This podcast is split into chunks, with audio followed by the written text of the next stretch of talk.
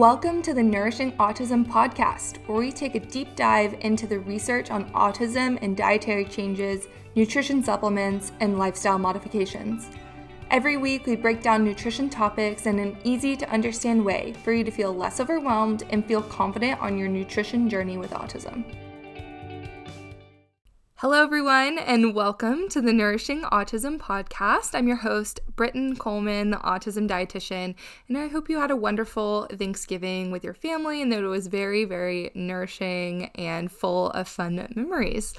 This week, we are digging into three reasons that your child is eating non-food items. And believe it or not, this is a very, very popular topic. I have so many parents ask me why their child won't eat any new foods, but then they will just put about anything else in their mouths, like rocks, dirt, paper, Play-Doh, you name it.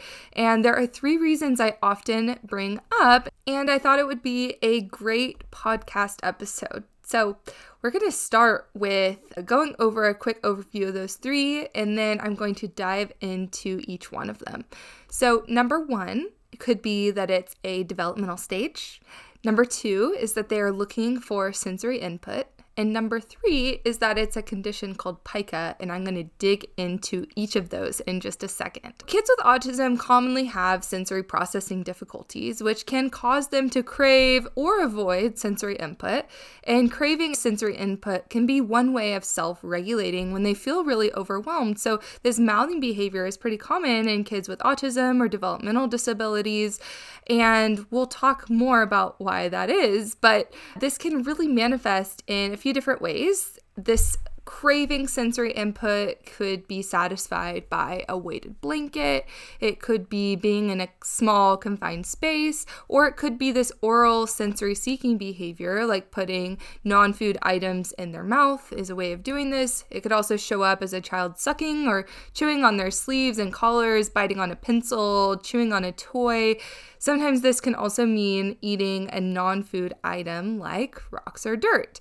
So let me be clear that oral sensory seeking is a normal part of development. Babies often mouth on items or use sucking to calm themselves and self-soothe and self-regulate.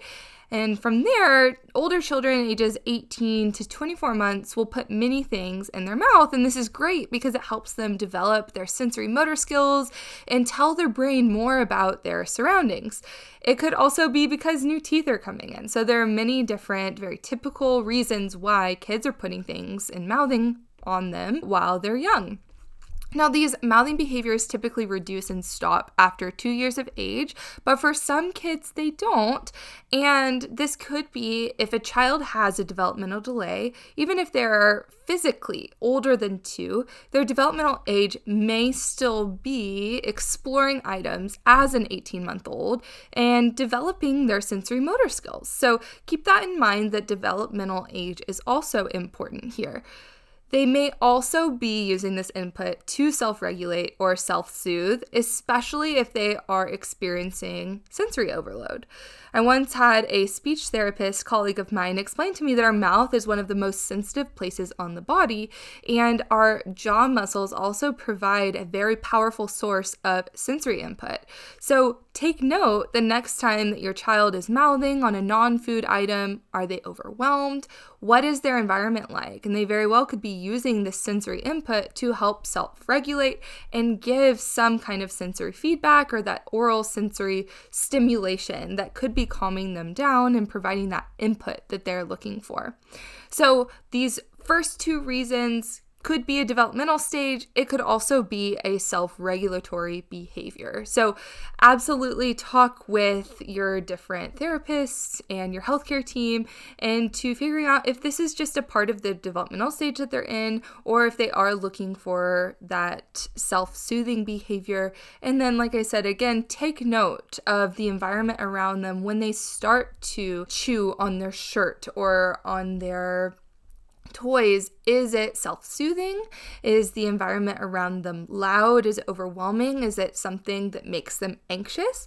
Maybe being around foods is one of those triggering behaviors that causes a lot of kids to start feeling anxious, and so they resort to chewing on their shirts or having some kind of self-regulatory behavior to help calm them down. So the last reason is a condition called pica. Some people say pica. I will say pica. Pica is an eating disorder, and it's defined as a persistent, inappropriate consumption of non-nutritive substances. So that means just constantly eating or chronically eating these non-food items. And this usually includes the consumption of earth substances like clay or soil, but it can also include ice, raw starch, paper, chalk, and more. And pica may be indicative of nutrient deficiencies, namely iron and zinc. There are two suspected reasons why pica is linked to both iron and zinc deficiencies. And the first reason is that the ingested non-food items block the gut from absorbing both iron and zinc.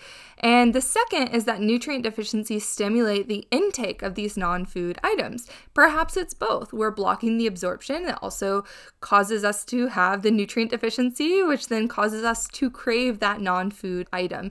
So if you think your child may have pica, ask your pediatrician to test for possible nutrient and mineral deficiencies, especially serum iron and serum zinc. You can also ask for them to add on an iron lab called ferritin, which is a marker of your iron stored in your liver and can give us a better representation of their total iron stores in their body. If you want to explore this further in relation to autism, in my membership called the Autism Nutrition Library, we have an entire note all about pica and next steps for diet, supplements, and environmental considerations. What you do when you log in, you might have to become a member first, but you log in and you click on library, symptoms, and you'll find pica there. You can also find it by searching pica in the search bar.